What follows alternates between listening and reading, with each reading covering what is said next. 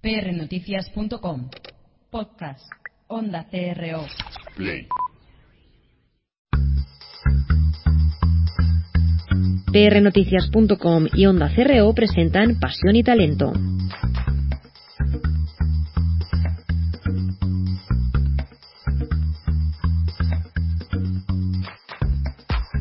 Un gramo de bondad vale más que una tonelada de intelecto. Alejandro Jodorowsky.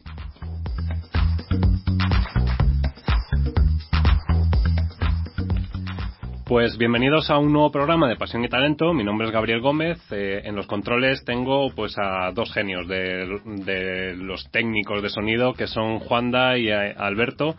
Y nada, pues en principio tenemos a todo el Dream Team repartido por la geografía española. Eh, da igual, no pasa nada porque aquí tengo a dos implacables que son Chema Palomares, Elena López Casares, bienvenidos. Gracias, bienvenidos. Es que nosotros no tenemos dinero para irnos por ahí, ¿verdad, Chema? Por eso estamos aquí contigo. Bueno, bueno, ya, ya hablaremos sobre eso. Eh, eh, nada, pues hoy vamos a empezar, eh, empezando, vamos a hablar sobre, sobre temas que tienen que ver con la educación, sobre todo, y sobre buenas personas. Eh, Pasión y Talento cuando nació, nació con la intención de demostrar o, ser un poco altavoz de, de, esas personas, instituciones, empresas eh, y bueno, eh, anónimos que, que, bueno, que quieren construir un mundo nuevo en ese sentido y, y vamos a darles voz como siempre, ¿no? Eh, hoy, antes de venir al programa, pues eh, yo estaba leyendo en redes sociales eh, los gracias, ¿no? He, leído un post y, y, ponía gracias y resulta que hay una, una red de gente que se dedica a dar las gracias y bueno, pues he dicho, me voy a reservar los primeros minutos eh, para hacer también conexión telefónica con otro de los colaboradores. Eh, me voy a reservar unos minutos para, para dar las gracias. Dar las gracias primero a todo el equipo de Onda CRO, PR Noticias, que son, pues eso, gente apasionada, gente que responde en su trabajo. Veo aquí a Juan dando eh, palmadas al otro lado, Alberto riéndose. Y también quiero dar las gracias a, a, una persona que, bueno, fue la que me abrió las puertas a, a tener este, esta pequeña ventanita, ¿no? Es eh, Laila Alcadí, que, bueno, ya no está en el grupo, pero mm, sigue por ahí y sé que nos escucha. También quiero dar las gracias a todo el Dream Team, eh, Sonia, Ovidio, Silvia, Elena, Chema, Karim, Cristóbal, Guillem.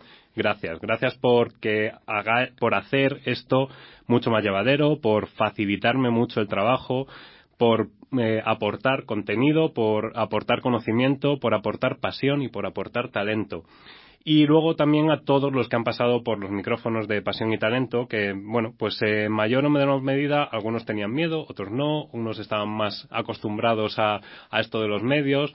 Eh, pero bueno, todos han aportado algo y han hecho que, bueno, pues que este programa tenga segunda temporada, que lleguemos a los 20 programas con este y, bueno, pues que sigamos para adelante y mirando con emoción, con pasión y, repito otra vez, con talento. Luego me llamarán la atención porque dirán, has repetido mucho pasión y talento, pero bueno, hay que hacer un poco de branding.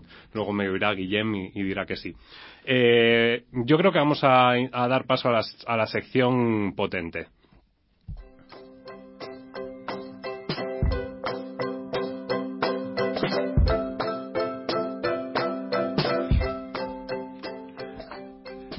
Claro, es que estábamos aquí mirándonos así un poco con cara de extrañados en plan de por qué ha cambiado y es cierto, es que ya la semana pasada eh, le dijimos al pianista que nos abandonase. Ah, es que yo la semana pasada no estuve porque claro. esa semana sí viajé. Claro. Sí viajé, había tenido un remanente yo, económico. A mí me pasó, a mí me pasó lo mismo. Yo de claro, estar viajando contigo. Fíjate, exactamente. No nos acordamos, pero eso debió pasar. Y entonces de repente llegamos Claro. y nos has cambiado la sintonía, pero Sí, es porque pero- el pianista se ha ido de vacaciones. Sí, se ha ido de Vale, vacaciones Se lo merece. y, y hemos contratado una banda. Bien, Entonces bien. ahora estamos haciéndolo todo un poco, un poco más animado y también para que, yo que sé, que si nos oyen a media tarde nos echen la siestecita ahí en el trabajo y esas cosas.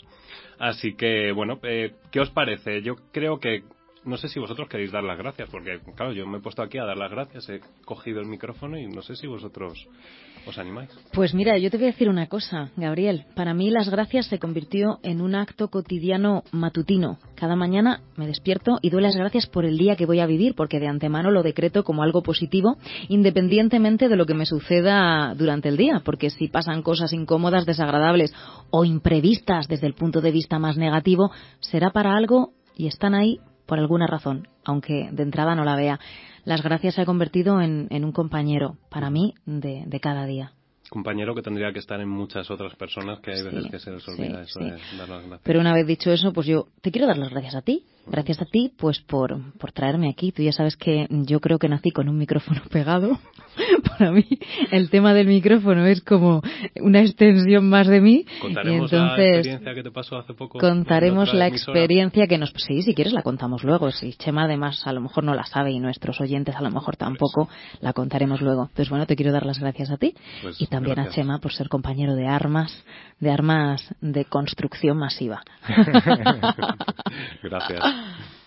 Yo, bueno, si me pongo a dar las gracias, no, no paro. y además, yo que soy de los que enseguida me sale la lágrima, puedo llegar a emocionarme mucho. Así que prefiero concentrarme en dar las gracias solo a una persona, en este caso a ti, por darme la oportunidad de, venir aquí. Ya te dije un día que a mí me apasiona la radio, mm, pero siempre como escuchante, como, ah, como oyente.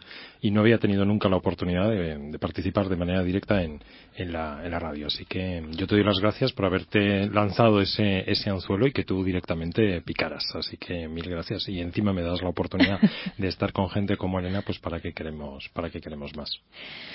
Bueno, pues ¿seguimos dando las gracias o no? Sí, yo creo que vamos ah, a dar las gracias. Eh, Ovidio, eh, te, damos las gracias. te damos las gracias por estar al otro lado del teléfono y ¿te apetece dar las gracias a alguien? Pues eh, se me ocurren multitud de personas. Fíjate, los primeros a mis padres por darme la vida. Fíjate lo que te digo. Porque sin ellos no estaría aquí.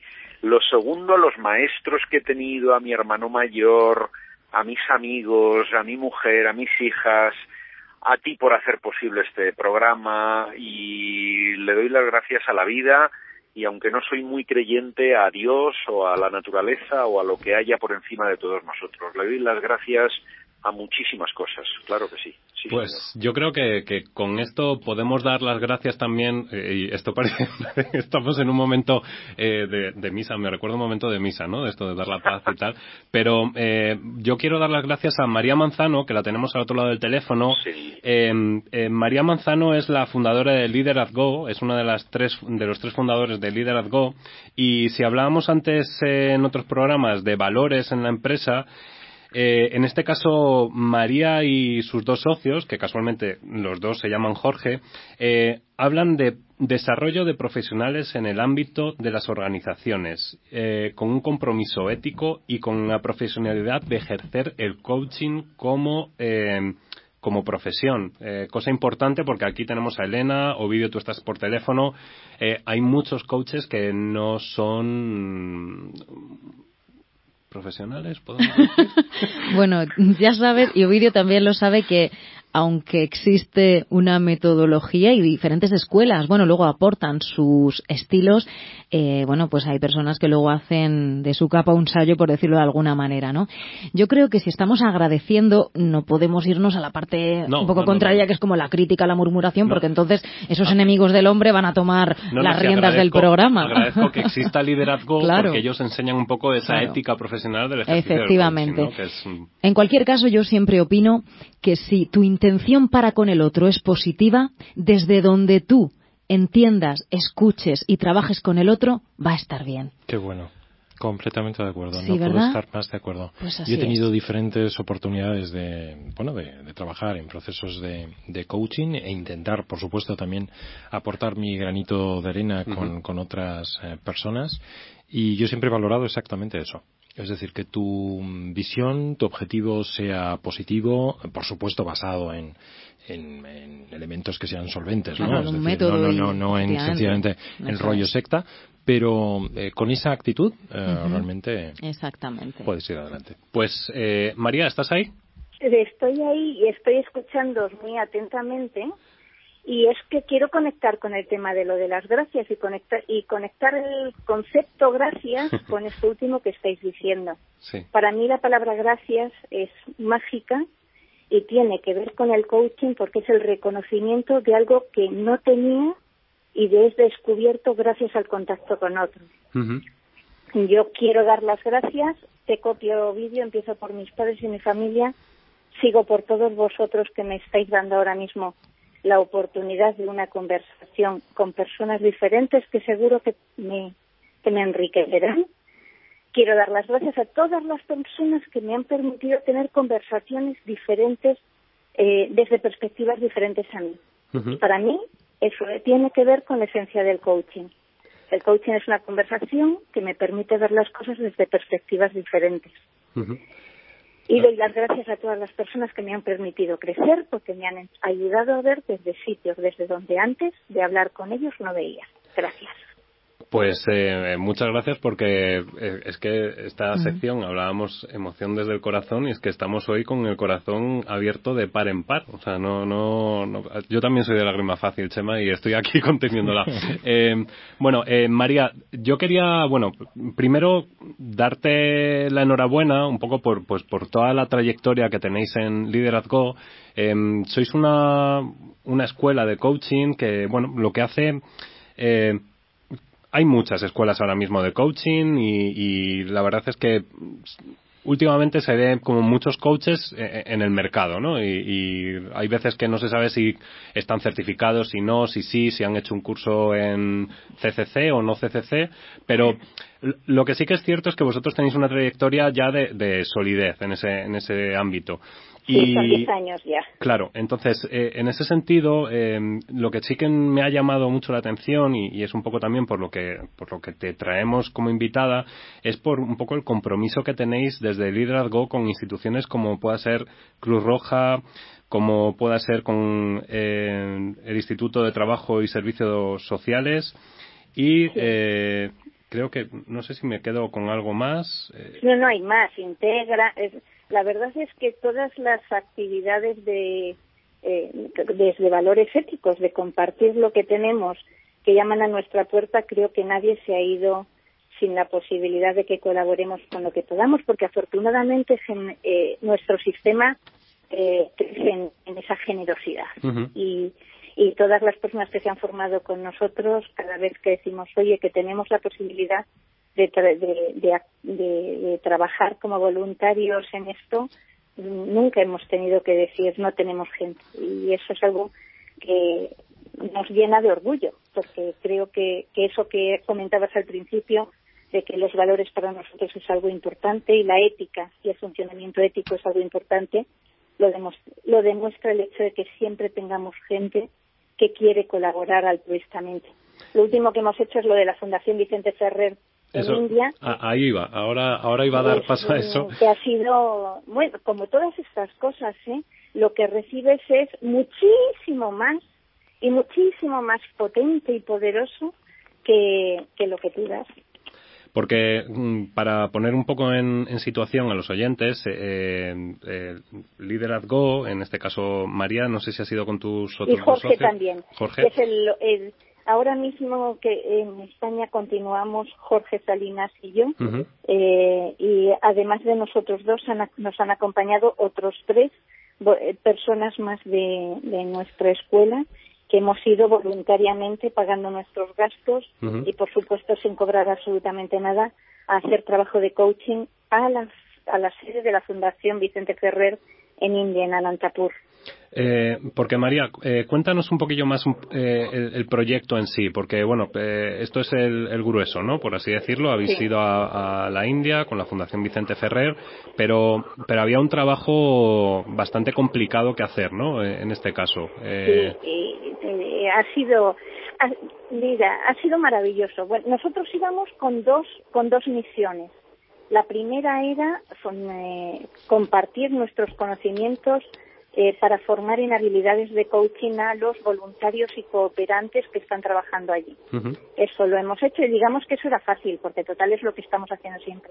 Eh, fácil, pero quizás nunca nos habíamos encontrado con un colectivo de personas tan comprometido con su vida, con sus valores y con la generosidad como nos hemos encontrado allí con los cooperantes. Ese era el fácil y el otro que era más complicado era trabajar en coaching grupal con, con chicas que, eh, habiendo sido eh, niñas apadrinadas y que han crecido en la Fundación Vicente Ferrer, han llegado a tener sus, sus estudios, son chicas que, aunque allí se habla, son estudios universitarios, pero el equivalente en, digamos, capacidad en España sería el equivalente, yo creo que de un FP2. Pero bueno, vale, son personas con estudios universitarios en India. Han llegado hasta allí. ¿Qué sucede? Que esas personas provienen de, de Dalis, de la casta maldita. Y, y, entonces la revolución social que está produciendo la Fundación Vicente Ferrer hace que las infraestructuras sociales estén rotas. Estas personas han superado los límites de su casta, pero la conciencia en sí misma, la valoración que tienen de ellas mismas es muy difícil de superar. Y la, petición que se nos hizo es coaching grupal para mejorar su autoestima, para que, para que valoren lo que, lo que tienen y, y, y, lo hagan valer en el mercado de trabajo, porque ya están en el momento de conseguir un trabajo y bueno pues con lo que lo que nos transmitían es, es que se conforman con el primero que les ofrecen porque ya para ellas es extraordinario que les ofrezcan un sueldo porque el mismo sueldo que les ofrezcan puede ser diez veces lo que gana su padre a lo, eh, eh, lo, que gana su padre o, lo que gana su familia en general ah, entonces bueno hicimos allí coaching grupal y genial genial genial. Los objetivos estupendos eh, con planes de acción muy concretos de cosas diferentes que van a hacer para conseguir el trabajo que ya reconocen que, se merecen y que quieren y ese era el objetivo.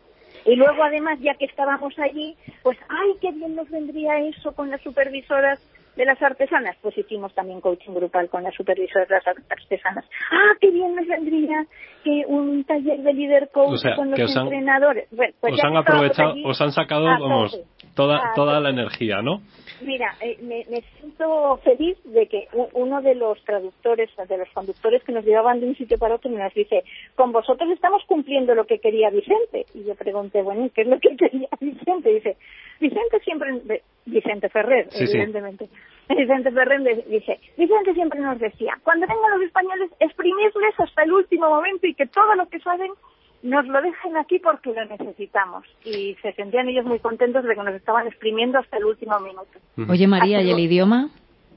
Pues mira, en inglés, eh, por ejemplo, con es que estas chicas están tan bien preparadas que además de sus estudios universitarios, todas se manejan en inglés y están aprendiendo un segundo idioma. en, un grupo era francés, otro alemán y otro y otro castellano. O sea, que son gente y además eso es lo que están haciendo ahora. Eh, durante un año un, eh, eh, es una escuela profesional, de modo que mejoran sus conocimientos con un con otro con un segundo idioma, bueno, que en realidad normalmente es un cuarto, porque tienen el telugu que es su dialecto, el hindi que bueno, eh, el, el, inglés y ahora están incorporando el tercero. A mí me interesa, si me permites, hacerte una, una preguntita. Y es, eh, bueno, está bien, ¿no? A través del coaching grupal han, han mejorado su, su, probablemente su autoestima, eh, sus expectativas, pero ¿cómo, ¿cómo les ven? Porque yo tuve la oportunidad de, de hacer una expedición, una visita mm, en, en el terreno, en Nepal, precisamente a grupos de, niñas y, adolescentes y el gran reto que tenían siempre mm, no era tanto, digamos, desarrollar sus capacidades, sino que el resto de la comunidad, empezando por su madre o su padre o sus vecinos, les aceptaran en ese nuevo, en ese nuevo rol. ¿Cómo, cómo, cómo se maneja Eso es la gran obra de la Fundación Vicente Ferrer. Están haciendo una revolución cultural desde los grupos de mujeres y estas chicas han crecido en grupos de mujeres, en, en aldeas Mm, eh, gestionadas por grupos de mujeres que tienen la sanidad y la educación asegurada toda la aldea. Entonces, bueno, eh, eh, este caso, si quieres, es menos espectacular que lo que veíamos con las supervisoras de las artesanas. Las artesanas normalmente son discapacitadas, discapacitadas, que además de ser mujeres son discapacitadas. Estas personas antes de entrar en, el, en proyectos de la fundación, eh, eh, bueno, pues nos comentaban, por ejemplo, que daban de, que, bueno, que después de que han comido los perros les dan, las sobras a ellas, o sea, toda la familia, los hermanos, eh, los, los niños, luego las niñas y, y, ellas lo último lo que sobraba, ¿no? Ahora están cobrando un sueldo y son el, el, el elemento familiar más potente dentro de la familia. El cambio y son 40 años, casi 50 años ya los que llevan funcionando. El cambio de valoración de cada ser humano ya está metido en el ADN de esas comunidades, ¿vale? Eh, para mí lo más alucinante de, esta es la segunda experiencia, fui el año pasado ya a la fundación y tuve muy claro que el liderazgo tenía que colaborar y es a lo que lo hemos organizado hasta que se ha cumplido y este es el primer paso y seguiremos y seguiremos haciéndolo. El entrar y salir de los mm, de los eh, de, las instituciones de la fundación es entrar y salir del caos. Sales y el caos, el ruido, la suciedad eh, eh, con, toda la potencia que tiene la India, ¿no? Tú entras en, un hospital, en una escuela, en el, en el ashram donde se reúnen las mujeres o, en, el, en el centro de la fundación y entras en el orden, en la paz, en la sonrisa, en la alegría, en el bienestar. Y es ese, tras, ese entrar y salir, pues es, para mí ha sido maravilloso porque es como decir, es que se puede es que se puede en las peores condiciones. María, tiene que y ser, ellos han podido. María, tiene que ser maravilloso, pero también tiene que ser duro, ¿no? El, estarte dando de golpes continuamente con una realidad que, que, no tendría que ser, en este caso, ¿no? Eh, esas diferencias. Eso lo viven los voluntarios allí. A nosotros no nos ha dado tiempo. Claro. Hemos estado trabajando todo el tiempo. Y, quería, bueno... la gente de allí, que también hemos hecho coaching individual con algunos de ellos, ellos sí que están viviendo ese estar a pico y, a pico y pala, em, rompiendo estructuras, eh, sembrando semillas diferentes y cultivándolas en, un medio muy difícil. Ovidio, eh, tú fuiste el, el, precursor, el precursor, precursor, precursor de, de, esta, de esta entrevista, porque sí que es cierto que con Liderazgo has estado trabajando y sigues trabajando en ese coaching con, ética y con valores. Eh, ¿qué, te hace entrar en, participar o en cooperar, como decías en la semana en el programa anterior? Eh, ¿Qué te hace cooperar con empresas así? Bueno, pues básicamente, aunque esto es eh, muy dicho, pero yo quiero devolver un poco lo que la sociedad me ha dado. Eso por un lado. Eh, y luego de alguna manera voy a ser un poco más radical, eh, lo que no quiero es sentir, que es lo que siento a menudo, vergüenza y culpa ver un poco cómo está la realidad. Eh, la semana pasada colaborábamos también de manera desesperada pues por todos los refugiados que está Europa tratando de absorber de alguna manera y hablábamos de las emociones colectivas que debía de sentir esos pueblos, ¿verdad? Kurdos, por ejemplo, que que bueno pues que tienen que salir de sus países por la sinrazón de la política de la religión que tienen que sentir vergüenza que tienen que sentir odio rechazo pero por otro lado miedo e incertidumbre. Pero también hablábamos emocionalidad es la que tenemos los pueblos teóricamente ricos en paz que nos toca hacer a otros y muchas veces eh, hay que reconocer que hay mucho de cosmética. Yo quería ser un poco crudo y radical diciendo no se trata únicamente de dar dinero o ahora entre los chavales jóvenes irse un mes en vacaciones a ser cooperantes y es como que lavas un poco la conciencia y quedas como kilo de ello. Entonces quería poner ahí una nota crítica como diciendo, jolín, ¿hasta qué punto de verdad nosotros somos el primer mundo los que estamos provocando de alguna manera que haya ese tercer mundo, ¿verdad?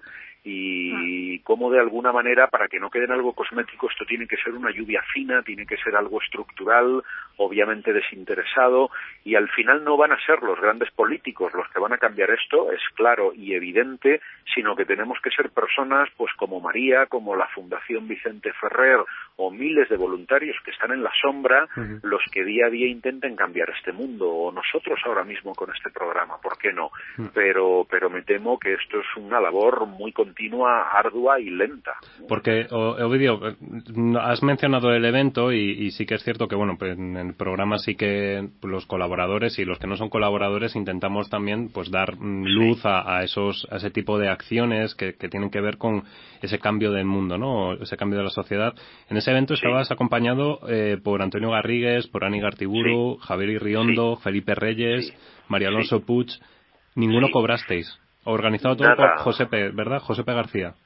José, Pepe García en este sentido ha estado de voluntario casi dos semanas en, en, las islas griegas que están acogiendo principalmente a bueno pues a un montón de barcas que vemos todos los días en la televisión y que de alguna manera ahora empieza ya a hacer peor tiempo el tema es realmente crítico. Hablamos de doscientas y pico mil personas eh, que están hacinadas de, de, de, una manera eh, indecente, inhumana, y sin embargo en las noticias vemos estos días que eh, Alemania ha realojado y España ha realojado a, los, a las primeras 30 familias eh, de inmigrantes y salen en la foto en los periódicos, que esto mm. me parece como, como vergonzoso e innombrable, ¿no? Yo, yo preferiría que no dijeran nada, porque de alguna manera 30 familias sobre 200 y pico mil, imaginaros cómo es la situación. O sea, un poco lo que yo quiero eh, sé que esto es más radical, ¿no? Pero, pero aquí estamos abriendo un melón que de hecho lleva abierto mucho tiempo, pero que no queremos saborearlo ni mirarlo porque huele muy mal. Mm. Es decir, eh, Haití hace un año era noticia porque, porque hubo un desastre natural que dejó a un país eh, medio muerto. Hoy en día no salen los medios y no nos acordamos de ellos, pero la gente sigue viviendo en la calle y pasando hambre. Ovidio, eh, déjame que diga también que, bueno, pues tenemos Haití, pero en las costas subsaharianas en Canarias, todos los veranos, te digo porque mi familia es de allí y en Fuerteventura estamos viendo eh, las pateras que van, pues un poco lo que comentaba el otro día en un evento organizado por la, la Universidad Europea, eh, lo comentaba un emprendedor social, no sé si voy a decir bien el nombre, pero es Mahamadou Saliou. Eh, les venden les venden la imagen de que bueno en cuanto pasen a Europa pues van a tener un contrato van a ganar mil euros y demás y bueno pues la realidad luego no es esa y, y por suerte eh, él ha sacado un proyecto que bueno ya lo comentaremos esperemos que con él y si no con él eh, hoy lo vamos a dejar ahí en el en el aire para para invitarle formalmente a que, a que venga y lo cuente.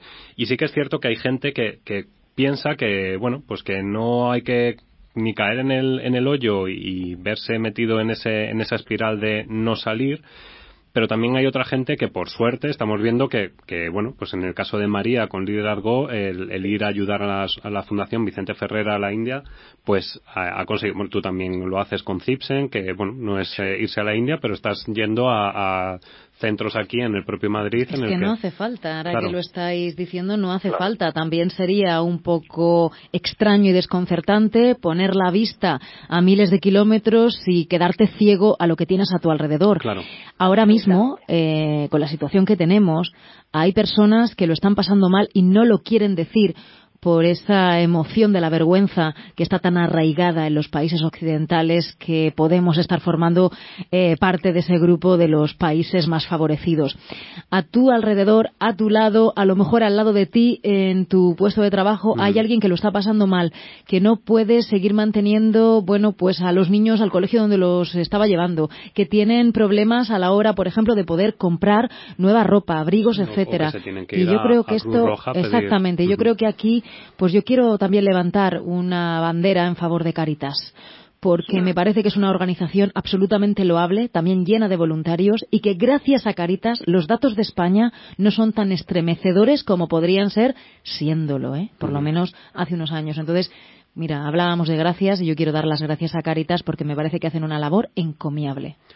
Pues eh, no quiero quedarme con este sabor agridulce un poco de, no ver la realidad, sino me quiero quedar con, el, buen sabor de boca de la tarea que ha tenido en este caso Liderazgo y María junto con, Jorge en, asistir a, a, las personas que forman parte de la Fundación Vicente Ferrer en la India, a Ovidio pues por ayudar también en la Fundación CIPSEN, eh, Centro de Investigación en Valores, y todo lo que podamos hacer cada uno en nuestro día a día y bueno, pues poquito, poquito a poquito a lo mejor esa amiguita eh, se convierte en, una buena barra de pan que, que ahora mismo, bueno, pues por suerte parece que estamos saliendo. Hablábamos que, estábamos saliendo. Entonces, bueno, también esto, la convulsión que ha, generado este, esta crisis que por la que hemos pasado también ha sido como una vuelta a volver a buscar esos valores que, que quizá por por todos los excesos se habían perdido o se habían ocultado. María, eh, yo te quiero agradecer muchísimo tu participación. Creo que, bueno, pues tenéis que seguir adelante y, lo tengo cerca porque a Ovidio le veo cada día y sé que hacemos cosas que entre Isabia y, Liderazgo. Así que Sí, Nada, pues quería agradecerte, quería agradecerte la participación y, daros la enhorabuena a todo el equipo que, de voluntarios y la organización, eh, pues por, por hacer ese, ese trabajo en la India mucho más llevadero tanto para voluntarios como para, para las personas que allí pues no tienen esa facilidad de acceso a, a vuestro trabajo y a, y a vuestra capacidad de, de desarrollo. Vale, muchas gracias a vosotros por, por compartirlo. Bueno, y Ovidio, eh, a ti tampoco te robamos mucho más tiempo porque, como ya estábamos diciendo al principio del programa, estamos hasta arriba, y estáis hasta arriba de un sitio a otro, así que te dejamos y te damos las gracias. Te escuchamos la semana que viene. Sí, señora, así lo hacemos. Gracias a todos y un abrazo fuerte, María. Un beso. Gracias. Un abrazo, nos vemos pronto. bueno, adiós. Eh, y bueno, pues eh, no sé, eh, Chema, Elena, porque quería darle un poco voz a, a María para que contase un poco más en, en, profundidad el, del proyecto. ¿Qué os parece este tipo de iniciativas? Bueno, a mí me parecen espectaculares. Eh, yo, como os decía antes, o como comentaba antes, tuve la oportunidad, eh, ahora hace exactamente un, un año, de hacer una visita en el terreno a Nepal. Nepal es un país incluso más pobre que la India, parece mentira, ¿verdad? Pues es incluso un país más pobre, donde mm, son muy poquita gente, son apenas 24 millones de, personas, en un país eh, inmenso en el que la mayor parte de la gente ni siquiera tiene acceso a algo tan básico como una carretera o un camino, eh, que no tiene acceso tampoco a, recursos de educación, sanitarios, y donde precisamente ser mujer es lo peor que te puede pasar. Eh, y si además eres niña o eres adolescente, pues todavía, pues todavía peor. Y si naces con una discapacidad, no te quiero, no te quiero ni contar. Yo tuve la oportunidad de, de hacer ese viaje de, en el terreno con, con UNICEF y, y, la verdad es que cuando ves lo que, bueno, organizaciones como UNICEF, UNICEF no trabaja en el terreno, es decir, trabajan siempre a través de organizaciones locales, a, través de ONGs eh, locales. Cuando ves eh, lo que la gente de UNICEF, la gente de las ONGs eh, hacen cada día y son capaces de, de, sacar adelante, la verdad es que de alguna manera, bueno, te reconcilias con el, con el ser humano. Por otra parte, yo os tengo que decir que, que siempre está claro en, este debate de, ¿no? me voy fuera o me voy lejos para ver dónde está el problema, me quedo cerca. Los problemas, claro, están en todas partes. La gran maravilla, yo diría, es que hay eh, gente dispuesta a ayudar, gente, gente, dispuesta a construir en positivo en todos los ámbitos. Mirad, hace unos, unos días tuvimos un encuentro en el campus de, de Villaviciosa de la Universidad Europea que lo que fue fue un encuentro de más de 50 ONGs eh, que tuvieron la oportunidad de poner allí un pequeño eh, kiosquito para contar eh, lo que eran capaces de hacer y además ponerlos en contacto, bueno, pues con todo el mundo, toda la comunidad universitaria, pues con estudiantes, profesores, gente que vino a, visitarnos. Y era emocionante hacer el recorrido, pues imaginaos lo que son 50 stands o 50 kioscos, ¿no? Con gente que te iba, digamos, abordando por el camino, intentando contarte, claro, su, su proyecto. Eh, claro, no tenías tiempo material para poder escuchar todo lo que se podía hacer, pero, pero sencillamente en uno de los recorridos, en, desde ir del edificio A al, edificio B, es que cuando llegabas al edificio B decías, ostras, el, ser humano es, no, el ser humano es, es maravilloso, ¿no? Es decir, veías gente, y sobre todo además a mí me gustaba especialmente ver gente joven, ¿no? Eh, eh, chavales pues que a lo mejor tienen veintipocos eh, años que te hablaban con una convicción eh, profunda pero que luego además cuando intentabas indagar un poquito más te das cuenta que esto no era una cuestión solo de, discurso, no era una pose, no era un postureo, sino que detrás lo que veía es gente, digamos, muy comprometida en, el, terreno, aquí y allá, a través de Internet, a través de iniciativas de comercio justo, a través de, bueno, las reivindicaciones de, todo tipo. Teníamos, mm, bueno, pues yo lo que diría es que hay espacio para, para todos. Lo único que yo diría es que hay que hacer un llamamiento para que cada uno encuentre su, es que yo creo hay, una palabra que has dicho que yo lo quiero unir con otra, que es el tema de la justicia y de las oportunidades. Yo creo que esto está muy arraigado en, no solamente en la juventud, eh, yo creo que en la gran mayoría de los profesionales. De hecho, estamos en la sociedad del mérito y las cosas que no son por mérito pues nos levantan muchas ampollas, ¿no? En la esfera política, en la, esfera empresarial y en cualquier otra circunstancia de la vida. Los jóvenes eh, tienen incorporados estos valores, son muy solidarios, eh, esa generosidad pues forma parte de su ADN. Lo que pasa es que siempre decimos, esta juventud, bueno, hay que pensar que en la antigua Roma ya había pintadas, porque los grafitis es algo muy antiguo que decía, esta juventud nos va a llevar a la ruina. ¿eh? O sea que ya en la antigua Roma se decía, y mira dónde estamos. bueno, sí, de cierta manera, entre comillas, tenían razón, ¿no? Bueno, bromas aparte.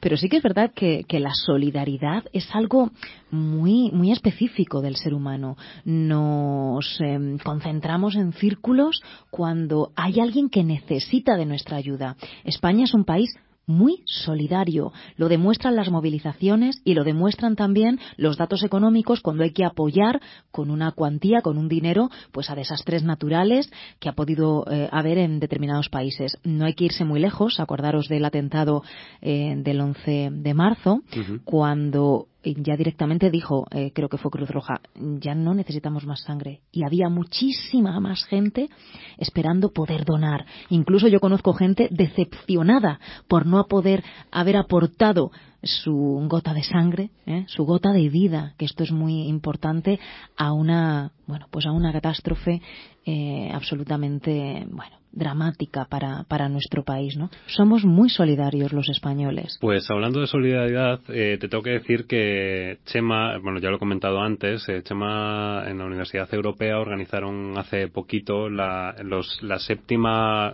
jornada, de la séptima edición de los premios Jóvenes Emprendedores Sociales. Eh, y bueno, pues em, me llamó mucho la atención porque pude asistir eh, que los jóvenes de 18 a 29 años, hay veces que lo que decías tú, ¿no? Esta juventud nos va a llevar a la ruina, pues ojalá eh, esos jóvenes estuviesen más reconocidos y tuviesen más voz porque 10 eh, proyectos eh, que se desarrollaron, proyectos sociales eh, o ambientales, ¿no, Chema? Sí, bueno, son proyectos de emprendimiento social, es decir, no son exactamente lo que podríamos entender como ONGs en el sentido estricto, sino proyectos de emprendimiento, por tanto, digamos, con recorrido eh, económico también, pero digamos con un impacto social eh, clarísimo. ¿no? Por ejemplo, para colectivos que lo pueden estar necesitando. Por ejemplo. Por enfermos, eh, personas que a lo mejor, pues personas en riesgo de exclusión social y demás. Em, ya lo comentaba antes, ¿no? He puesto el ejemplo de uno de, los de Mamadou. Sí, que es uno de los ejemplos quizás más sorprendentes, ¿no? Como como un chaval que viene de la África subsahariana, llega por tierra, mar y aire hasta, hasta España, cae en manos, obviamente, de las instituciones, porque era un menor que no estaba acompañado y que, y que obviamente no tenía ningún tipo de recurso. Extranjero, indocumentado, en fin, le podemos poner todas, en fin, todas las etiquetas. Todo el estereotipo entero. Todo el estereotipo completamente, completamente, ¿no? y, y la verdad es que es un ejemplo espectacular, claro, cuando lo escuchábamos, escuchábamos su, su historia, era tremenda, ¿no? Es decir, es una persona que, eh, en contra de lo que suele mm, habitualmente pensamos, ¿no? Que es que las personas que están institucionalizadas, que acaban, digamos, viviendo las instituciones, eh, acaban entrando en un proceso, digamos, de mayor marginalización, o marginalidad, perdón. Eh, en su caso no ha sido así. Él reconoció, digamos, bueno, pues el lo, que de bueno tenía todo este contexto, entendió que él había tenido una oportunidad gracias al apoyo, mm, bueno, pues como digo, de esa red institucional que tenía en, en Cataluña en este, en este caso, y a partir de ahí lo que él decidió es, hizo una reflexión y dijo, bueno, ahora me toca a mí devolver eh, a esta sociedad que me ha acogido de esta manera, eh, bueno, pues mm, lo que, lo que me ha dado. Imaginaos lo que esta sociedad le ha podido dar en apenas cuatro o cinco años que debe llevar en, en, España, ¿no? Es, es, que es impresionante, dices. En, en, el fondo yo creo que estamos todavía muchísimo más en deuda con él de lo que puede estar el, el Pero fíjate cómo las cosas, eh, todo es una cuestión de actitud y cómo yo interprete las circunstancias que me pasan en la vida. Este chaval que debe tener, ¿cuántos años? No, de, 20 y pocos años. De 18 a 29 es el, el programa. En lugar de fijarse en qué mala suerte he podido tener porque me han pescado, entre comillas, o aquello que me prometieron, esos eh, contrato, ese tal, no se está cumpliendo, que, es cierto. Gabriel, lo decía, yo pensaba que, ¿te acuerdas, Gabriel? decía, yo pensaba que cuando llegara a Europa eh, los empresarios me estarían persiguiendo para, para darme, para darme trabajo. Pues en lugar de eso, en lugar de quejarse, qué mala suerte la mía, que en muchas ocasiones nos pasa a nosotros, lo que hace es, vale, me adapto a la circunstancia que hay, la observo y qué puedo hacer yo dentro de, esta circunstancia, claro que sí. Eso es, bueno, pues algo muy bonito que es centrarte en tu zona de influencia, en la zona en la que tú sí puedes hacer algo, donde tú sí puedes controlar los acontecimientos y entonces se abre la zona de oportunidades. De otra manera, lo que hará será constreñirla, ¿no? Ahogarla todavía más. Traeremos a todos los ganadores o si no les traemos hablaremos con ellos por teléfono. No sé si hay algunos que son de fuera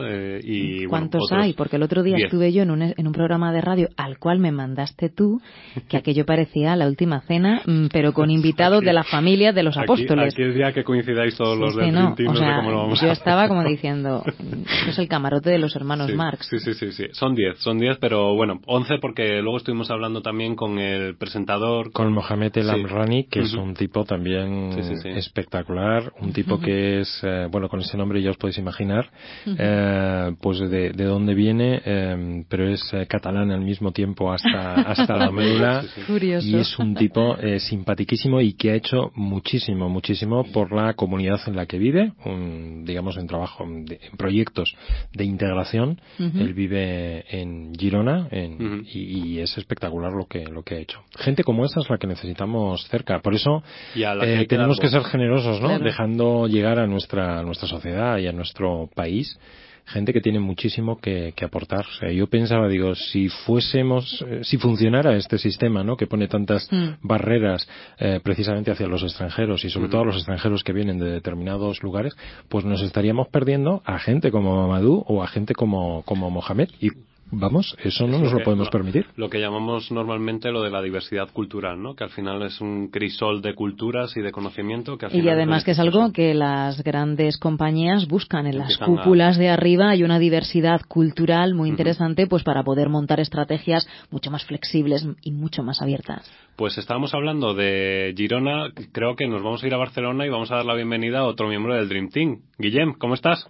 ¿Qué tal? Buenas tardes, ¿cómo estáis? Pues aquí estamos, intentando solucionar un poquito todo el, mundo, aquí desde, desde las ondas. Eh, bueno, pues ya que estamos aquí los cuatro, eh, yo creo que vamos a pasar a la sección que nos corresponde, que es la nuestra, la de comunicación y, y comunicados y conectados.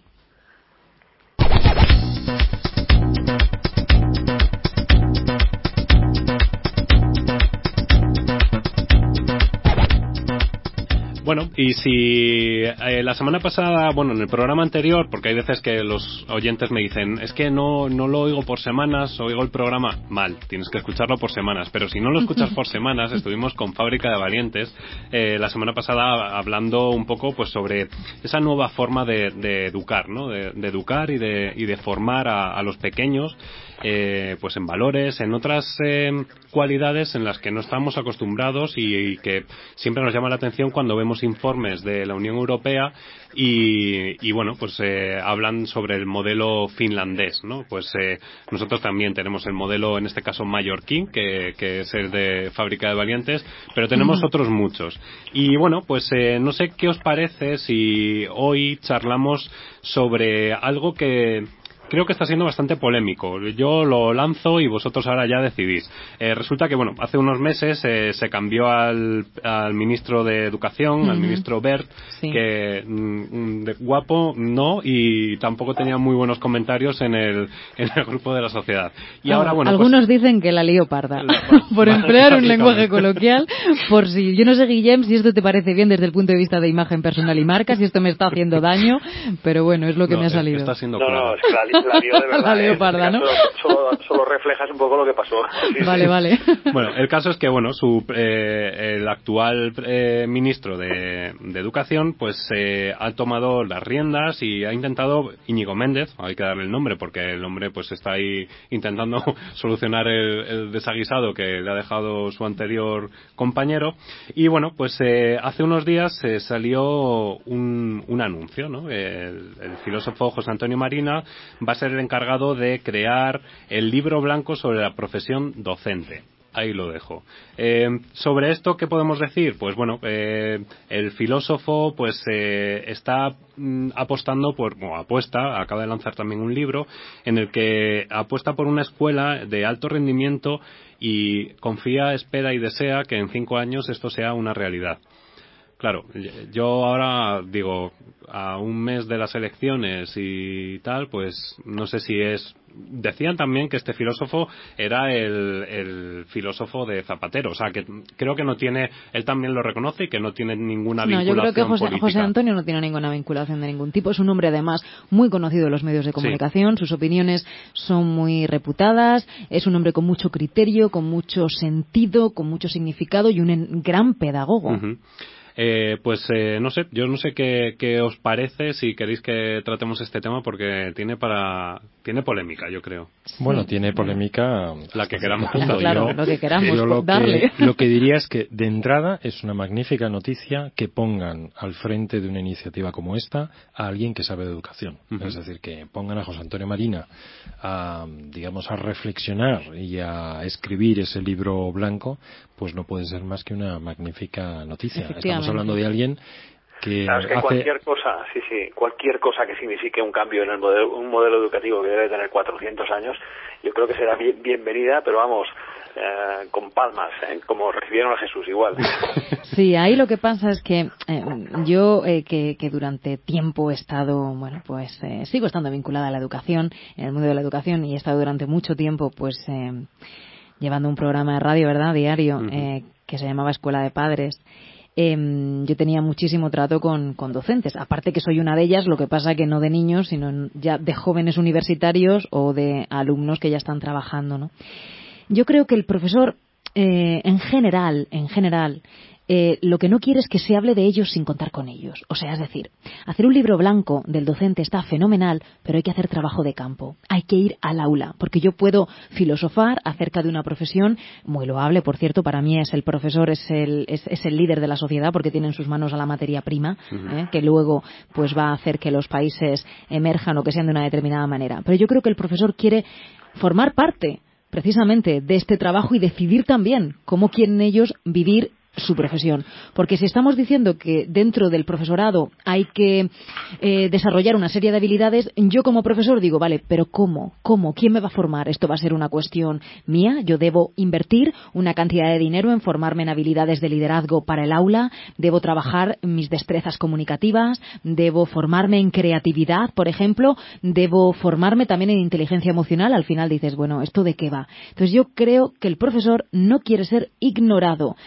Necesita ser parte activa dentro de estas iniciativas loables, por cierto, y valga ya de entrada que estoy absolutamente de acuerdo con ellas, pero estoy defendiendo la figura del profesor desde el profesor. Sí, sí, eso es una cosa que José Antonio María ha tenido en cuenta y, él, para hacer este informe, eh, ha habilitado una dirección de email que dice que, de hecho, la responde, todos los correos los responde él eh, personalmente, yo no sé si con, este aluvión que va a tener, no sé si lo va a responder o va a contratar a alguien para que lo responda, pero sí que es cierto que quiere contar con la opinión de todo el mundo, o sea, con que profesores, eh, estudiantes, padres, madres y gente que a lo mejor no, no lo vea tan, tan viable. Supongo que con José Antonio habrá un equipo también de trabajo, de investigación y de recogida de datos.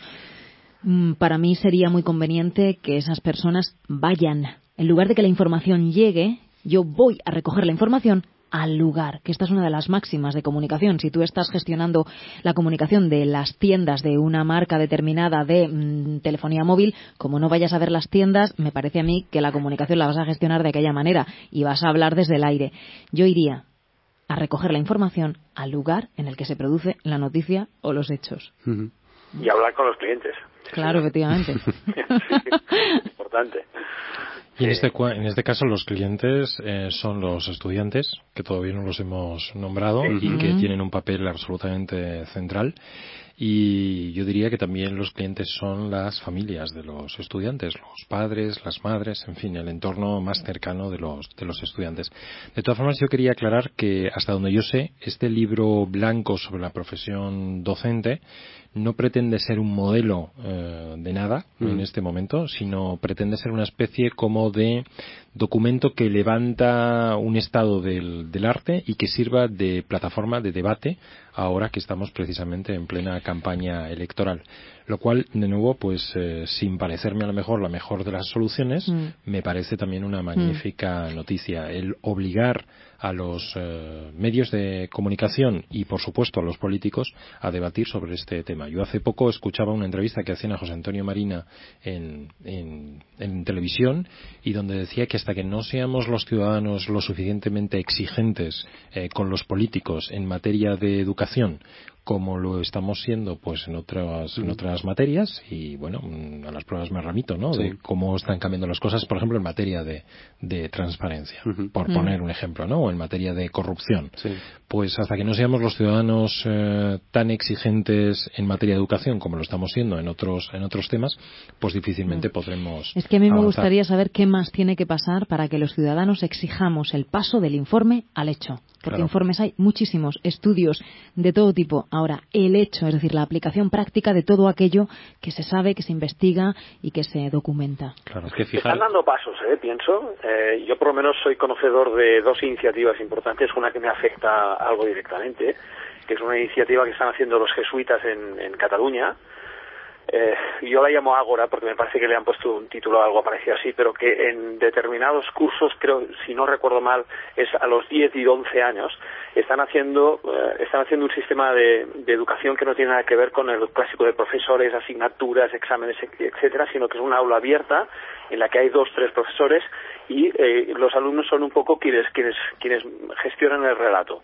Os, lo explico muy mal porque la verdad es que es, una, es una sobrina mía que lo está gestionando y me lo ha explicado ella personalmente y quizá no, no me lo ha explicado todo lo bien que, que podría, pero... No le eches las eh, culpas a tu sobrina, Guillem, por favor. No, no, no, lo he entendido yo bien, pero lo que sí me ha parecido increíble es que mm, efectivamente no hay asignaturas, no hay, no hay, uh, no hay exámenes, y que todo funciona pues como, como una como una reunión en el en el ágora pues, pues, como, los griegos no de alguna manera pues hay unos unos eh, mentores que están ahí que ponen un tema sobre la mesa y, y no, lo sé pues los planetas el universo cómo está hecho y todo el mundo empieza a preguntar y a partir de las preguntas empiezan a mirar en diccionarios y, y así es como lo van gestionando. Es un modelo que no es nuevo que se ha aplicado en otros países Eso pero se está haciendo un piloto aquí. Sí sí, Es para echarte un capote es un modelo que, que ya se ha hecho en en Gran Bretaña. y es un, sí. y lo que se hace es que se lanza el día antes, se lanza un tema a los alumnos y los alumnos al día siguiente debaten sobre qué se va, o sea, sobre ese tema, las preguntas que se le han generado y demás. Entonces, ellos son los que resuelven al final ese, incorporan también evidentemente la tecnología, o sea, no es una cosa que digan. Y no solo eso, algo muy importante, no estamos hablando de competencias hard, de puro conocimiento, sino que estamos hablando de competencias soft. Es decir, los alumnos han tenido que mirar el día antes esto y al día siguiente tienen que hacer exposiciones. Pero no la clásica exposición que, mm, nuestra de, digamos, de pizarra, sino que tienen que, mm, de alguna manera, practicar lo que es, sería la oratoria, el arte de la oratoria y el arte de convencer y, sobre todo, trabajar en equipo. Pero trabajar en equipo de verdad, no porque te han sentado en una mesa trabajas en equipo, sino trabajas en equipo cuando eh, gestionas un proyecto distribuyendo roles. ¿no? Y ahí es donde el papel precisamente del profesor es clave, porque fijaos, hasta ahora, eh, ¿cuál ha sido el rol del profesor? El profesor lo que hace es transmitir el conocimiento. Conocimiento que, por cierto, está disponible prácticamente en cualquier, sitio. Y entonces, cuando queremos que el alumno se ponga a trabajar eh, y haga un trabajo en equipo, eh, sin darle, por supuesto, las competencias necesarias para hacer esto, entonces le decimos, pues ahora, esto ya te he explicado este tema y ahora con tus compañeros te vas fuera y en tu casa te pones a hacer este trabajo en equipo precisamente esta metodología que está contando Guillem eh, pretende dar la vuelta a la, situación. Oiga, el contenido, es claro, es estimular el, contenido está ahí lo que tiene que ser el profesor es, digamos, un estimulador, de alguna forma, de esas competencias, eh, pues más soft, ¿no? Que, que, tú decías. Pues, por ejemplo, a la gente hay que enseñarla a trabajar en equipo. No vale solo con decir, vamos a hacer un trabajo sobre no sé qué cosa y lo vais a hacer en equipo. No, hay que explicarles. Y ahí el papel de coach, eh, si me permites la expresión, Elena, pues, eh, pues ahí está clarísimo, ¿no? Por eso es tan importante, digamos, insistir en este tipo de Mira, una de las, yo creo, pautas que a muchos coaches nos, nos, eh, bueno, nos caracterizan es eh, este sentido de la formación constante y permanente. Y estoy estudiando una certificación nueva de coaching, precisamente coaching educativo, porque me parece absolutamente revelador el que una persona pueda formarse para trabajar pues con chavales de diferentes edades y pueda ser la dinamo que mueve al grupo y que luego el grupo se pueda convertir en un ente independiente, autónomo, pero volviendo de nuevo al redil. Es decir, yo puedo funcionar por mi cuenta, pero luego vuelvo como una pieza clave dentro de, la maquinaria del aula. Eso es fundamental, porque así es como se trabaja en las compañías de alto rendimiento. Claro. Fijaros, sí, perdón. No, no. No, iba a decir, digo, y luego hay determinadas cuestiones que también Guillem me ha puesto encima de la mesa, habla de la, de la oratoria, ¿no? O las habilidades de comunicación en público. Claro, no puedo estar más, más de acuerdo. Eh, yo no voy a revelar aquí mi edad porque no creo que sea necesario en este momento. Pero claro, yo terminé mi carrera, una licenciatura, licenciado en historia, sin haber hecho una sola presentación eh, en público. Ni una sola. Eh, no vamos a hablar de, por supuesto, ni de la primaria, ni del tiempo que pasa en el instituto, no, digo, hablo ya de la, de la universidad. Y este es un elemento absolutamente diferencial eh, a la hora de luego de tener que incorporarte precisamente al mercado de trabajo. Que ahí es, que ahí es donde nos ganan la mano los anglosajones mm. porque lo tienen integrado desde pequeñitos, claro. el tema de presentación. Y ese agora que estaba comentando Guillem es que lo que están planteando desde el principio es poner en contexto mm, de manera sistemática a los eh, chavales eh, precisamente a tener que mm. exponerse, a tener que mm, proyectar eh, su imagen, su perdón, su conocimiento eh, y desarrollar sus habilidades de, Yo voy a ser más dramática que tú. Tú hiciste historia, pero es que yo hice ciencias de la información y cuando yo terminé la carrera tuve que formarme en televisión y en radio por mi cuenta, porque jamás me había sometido a, a, lo que es la experiencia de, de cámara. Así de decir que radio sí, radio es una cosa que hice yo desde, desde el principio, pero las exposiciones públicas fueron una en cuarto de carrera, la recuerdo perfectamente. tuve que ir a recoger información a la agencia F sobre paracaidismo y dar una especie de crónica en directo sobre lo que significaba el, el paracaidismo. Nada más en cinco años de carrera, en una carrera que se llama Ciencias de la Información, que prepara a comunicadores para trabajar en medios, radio, televisión y prensa escrita en aquel momento, porque cuando yo estudié esto de la prensa digital tampoco estaba. Tampoco Yo también me estoy descubriendo aquí. Y eso, Elena, que tú eres ¿Eh? muchísimo más joven que yo.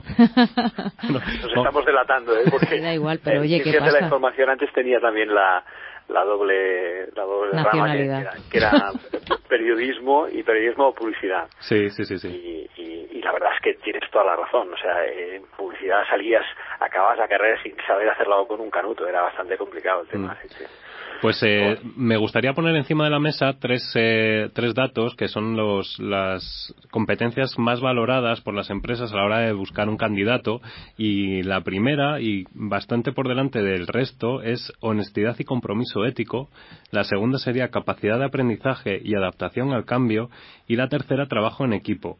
Los conocimientos técnicos de la profesión sería el octavo puesto que ocuparía. O sea, esto es para analizar, para pensar y para decir, esto mm, algo algo está pasando porque si las empresas ya están tomando esa esa pero si lo piensas bien tiene todo el sentido sí, sí, claro. los conocimientos técnicos se dan por por supuestos de hecho, los conocimientos técnicos en la mayor parte de las ocasiones, sobre todo ya cuando estás en posiciones más o menos mm, senior, ¿no? Es decir, que ya tienes una cierta experiencia, claro, nadie te pregunta por lo que sabes hacer o lo que dejas de saber hacer. Ya se supone que tú de eso sabes.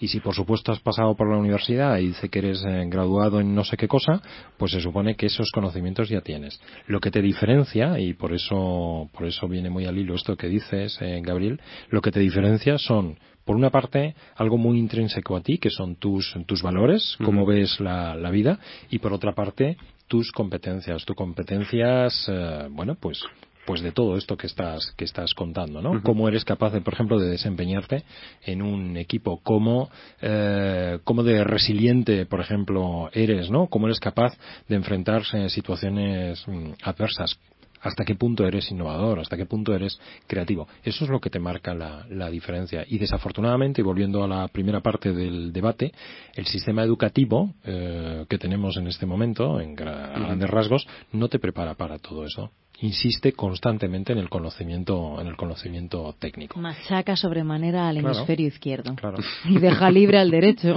Claro, claro. Es verdad. Y así ¿eh? acabamos. Claro, así acabamos. Con una parte de nuestra cabeza más desarrollada que la otra. pues eh, si me permitís, ya vamos a cerrar el programa y bueno, pues eh, sacamos los cinco puntos más importantes de este informe o de este trabajo que tiene por delante José Antonio y Marina y sus objetivos, ¿no? Lo que él se ha planteado a la hora de, hacer este informe, que es reducir el abandono escolar al 10%, eh, subir eh, 35 puntos en la clasificación PISA, que, se, que nos llevaría a estar en, a niveles de Finlandia, pero él dice, dice, porque me está poniendo así cara Elena en plan de, pero ¿cómo, cómo van a conseguir eso y tal y cual? Pues eh, en Navarra han conseguido subir 20 puntos. Vale, ¿en, cuánto tiempo? En coaching sabes que trabajamos por objetivo y además eh, necesitamos que se establezca el tiempo. Porque de esa manera podemos hacer planes de acción. al pobre hombre que no, está no, no, pero yo simplemente es para darle a nuestros oyentes también más datos, porque a veces mm. parece que estamos siempre haciendo informes y haciendo cosas y nunca hay realidad aplicada de lo que se quedan los papeles. Lo que sí que es, lo que sí que me parece positivo es que por lo menos esos objetivos ya tengan una base y, por lo menos existan, o sea que, digan bueno ya tenemos un como decís en coaching, no tener un foco claro y un objetivo claro que sería ese. Eh, otro de los objetivos sería eh, reducir la diferencia entre los alumnos excelentes y los no tan excelentes, ¿no? Para que no haya tanta diferencia en, en, los países en cuanto a, conocimiento. Eh, luego, eh, adquirir capacidades y habilidades del siglo XXI, que es lo que estábamos hablando antes de pues todo esto que están buscando ahora las empresas y demás. Decía José Antonio Marina, perdona que se interrumpa a propósito de esto del siglo XXI, que decimos, tenemos un sistema educativo del siglo XIX con profesores del siglo XX para alumnos del siglo XXI. Y este es un poco, de alguna manera, que es un el, poco... el paradigma que hay que cambiar. Sí, sí, sí, que es lo que nos encontramos en las empresas con lo que siempre estamos sacando, que es los millennials, ¿no? Que de repente ves ese choque generacional y es como, pues que esto lo hago en cinco minutos y a lo mejor una persona que no tiene esas habilidades y que tiene una preparación previa, pues le lleva a lo mejor un día o dos. Y sobre todo el captar la atención desde el lugar desde el cual ellos la captan. Lo que nos podía enganchar a nosotros en un aula, quizá a lo mejor es diferente de lo que les engancha ahora pues a los chavales de 15 o 16 años por cuestiones de evolución eh, humana, ¿no? Entonces, bueno, pues eso hay que entenderlo y el profesor tiene que estar ahí. Eso se llama empatía y la empatía comienza siempre por la observación. Pues eh, como los tres sois profesores, eh, me gustaría saber cuál es vuestra opinión, porque claro, esto está muy bien escuchar a los de fuera, pero me apetece escuchar a los de dentro. Entonces, eh, no sé, Guillem, que tú estás un poquito más lejos, cuéntanos. Bueno, mira, solo te diré que, y perdona, y perdona por recurrir a veces a tópicos, pero todas las marchas empiezan por un paso. y, y esto, pues creo que es algo que tenía que haber pasado hace mucho tiempo. Es cierto que un libro blanco, un white paper, es una declaración de intenciones y no, no es una ley, no es nada que se tenga que aplicar al día siguiente. Y también es cierto que las cosas hay que ponerles un, un, calendario y, en fin, eh, muchas cosas. Pero, lo dicho, todo empieza por un paso. Y yo lo que me doy cuenta como profesor, pero también como alumno, porque yo soy alumno de humanidades, me parece que os lo conté, de la, de la Universidad Oberta de Cataluña, eh, eh, lo, lo, que veo realmente es que hay primero una, una cierta distancia entre profesor, alumno y sistema educativo que creo que se tiene que se tiene que solventar. Ese problema eh, tiene que haber más comunión, digamos, entre estos tres agentes. Bueno, y pongo los padres también en el caso de los más pequeños, ¿no? Pero, pero ostras, ah, parece que el alumno va, va a la universidad o a la escuela diciendo, bueno, mm, hoy toca esto. Es decir, eh, no, hay ningún tipo de implicación. Ese es uno de los problemas. Cuando hablas con profesores, también hay que decir, eh, porque alguno de vosotros comentaba, bueno, es que los profesores se quieren implicar. No todos, por desgracia no todos. Hay muchos que dicen, no, no, a mí que me digan cuál es el temario, yo lo estudio y lo que haré es intentar darlo lo mejor posible.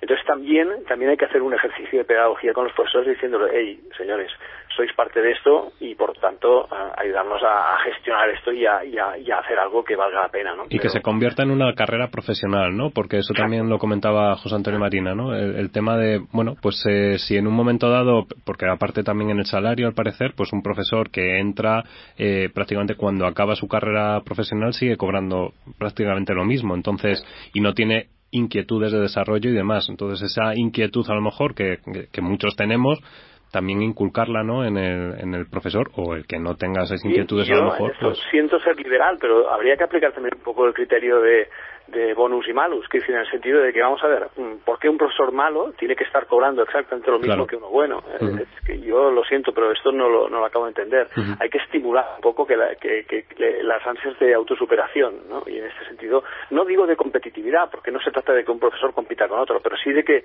intente eh, gestionar su propio su, su, propio su propia fórmula de la mejor manera posible para evolucionar para, para no, no enquilosarse y mantenerse lo más al día posible y que consiga estimular a los alumnos que al final yo creo que es el, sacar el potencial de esos alumnos que en este caso pues eh, los coaches lo tienen fácil y los profesores que se lo toman en serio y se implican también pero sí que es cierto que hay veces que te encuentras con profesores en la universidad incluso en máster que se sientan te sueltan su charla y después si te he visto no me acuerdo y vamos, si le mandas un correo y te contesta de milagro. Pero es que eso, como Guillén muy bien sabe, Chema también, y, y yo también me meto en el saco, no solamente está influyendo de forma negativa en la imagen del profesor, está impactando de una manera extraordinaria, extraordinariamente mala en la marca de la institución.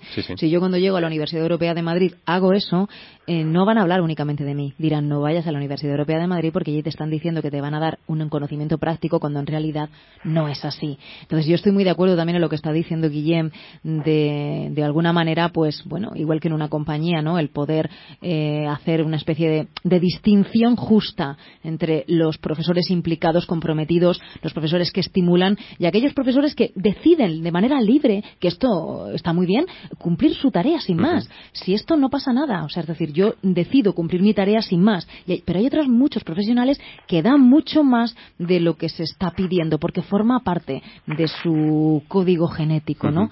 esa gente hay que estimularla. Esa gente está haciendo grande a una profesión que es fundamental, que es la de maestro. A mí esa palabra me encanta. El maestro tiene en sus manos el futuro de un país. Para mí es una profesión fundamental en un país y creo que ha llegado el momento de que se les reconozca como lo que realmente son. ¿eh? Pues creo que por allá vamos. Bueno, yo desde mi punto de vista, vamos, no puedo estar más, más de acuerdo. Es mm. decir, si tú, eh, Elena, en tus clases eres capaz de marcar la diferencia, encontrar la manera de estimular a tus, a tus alumnos y, digamos, hacerles avanzar y hacerles progresar para que después impacten, eso significa que los demás también podemos, también podemos hacerlo, ¿no?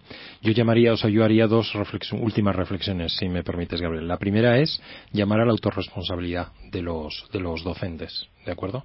Yo sencillamente en eso soy más radical que, que Elena. Mm, yo no puedo aceptar que haya docentes en bueno, eh, a los que les estamos poniendo en sus manos a las futuras generaciones, a esas generaciones que de alguna manera tienen la responsabilidad de, llevarnos más allá como, como sociedad y que sencillamente esto lo traten como mero trámite. Sé que esto puede sonar injusto, de acuerdo, y seguro que es muy injusto para muchas, para muchas personas, pero honestamente creo que cada uno, desde su propia responsabilidad individual, puede hacer mucho más. Y segundo, como decía José Antonio Marina, volviendo a la reflexión sobre la exigencia que tenemos que hacer a los políticos, yo hago un llamamiento a todo, a todo el mundo, un llamamiento a los que me estáis escuchando aquí eh, en, la, en la radio, pero también a nuestros, a nuestros oyentes, eh, señores, señoras, eh, examinen las propuestas eh, educativas de los partidos políticos, exijamos todos, eh, digamos, cierta seriedad en este tema y votemos en consecuencia. Yo es lo único que puedo decir que me manifiesto públicamente allá donde puedo. Eh, de manera, de manera pública, claro, es decir, respecto a lo que espero en términos de, educación. Así que hagámoslo todos. Pues estamos dejando ahí el tema de política, que no sé por qué me da que os está apeteciendo hablar de él y va a haber un programa por allá. Guillem, además hablar de comunicación en clave electoral no está mal, ¿verdad, no, Guillem? No, no, no hablaremos de política, hablaremos de comunicación Exactamente, política. Exactamente, comunicación política. No, nos vamos aquí a mojar. Eh, pues nada, eh, muchísimas gracias, Guillem, eh, por, por estar al otro lado y a ver cuándo te podemos pegar aquí un abrazo, que, estamos aquí todos deseosos pues mira, mm, pronto, pronto después de que nos veamos, porque no tengo previsto un aterrizaje por ahí dentro de un par de semanas. Vale, ¿eh? estupendo. Pues entonces ya te tendremos aquí ya sin, sin teléfono de por medio. Elena, muchísimas gracias. gracias. muchísimas gracias. Y nada, a vosotros os emplazamos a que volváis a conectar PR Noticias, volváis a descargar los podcasts. Por favor, hacedlos. Eh, uno tras otro, uno tras otro, no los hagáis salteados porque al final, claro, perdéis lo que hemos dicho en uno, en otro y tal. Eh, nada, nosotros nos despedimos y bueno, pues que hagamos de la utopía una realidad.